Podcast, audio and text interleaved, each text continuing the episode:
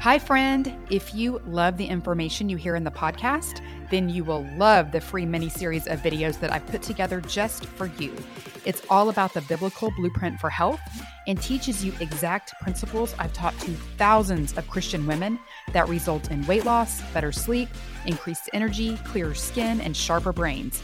You can go to thechristiannutritionist.com slash miniseries to grab this free set of short, powerful teachings that will show you how to create better health God's way. It's at thechristiannutritionist.com slash miniseries. Go check it out now.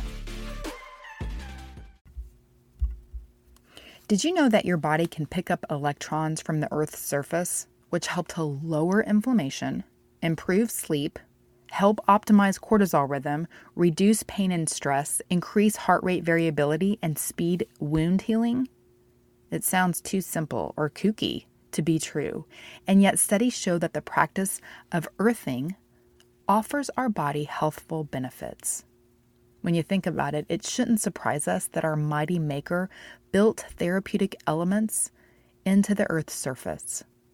Romans 1:20 says, "For since the creation of the world, God's invisible qualities, his eternal power and divine nature, has been clearly seen, being understood from what has been made, so that people are without excuse. We may not be able to see the healing qualities that the earth offers, but they are present nonetheless. Connecting with nature connects us with His divine nature. His healing touch is embedded into creation. If you want an easy and free way to improve your health, spend 10 to 30 minutes a day with your feet in the dirt, the grass, the rocks, the sand, any natural earth surface. Your feet are the most conductive part of the body and the best for facilitating this process.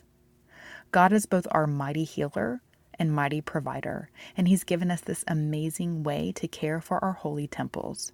The great outdoors is like our own holistic health chamber. Get outside, and take advantage of it.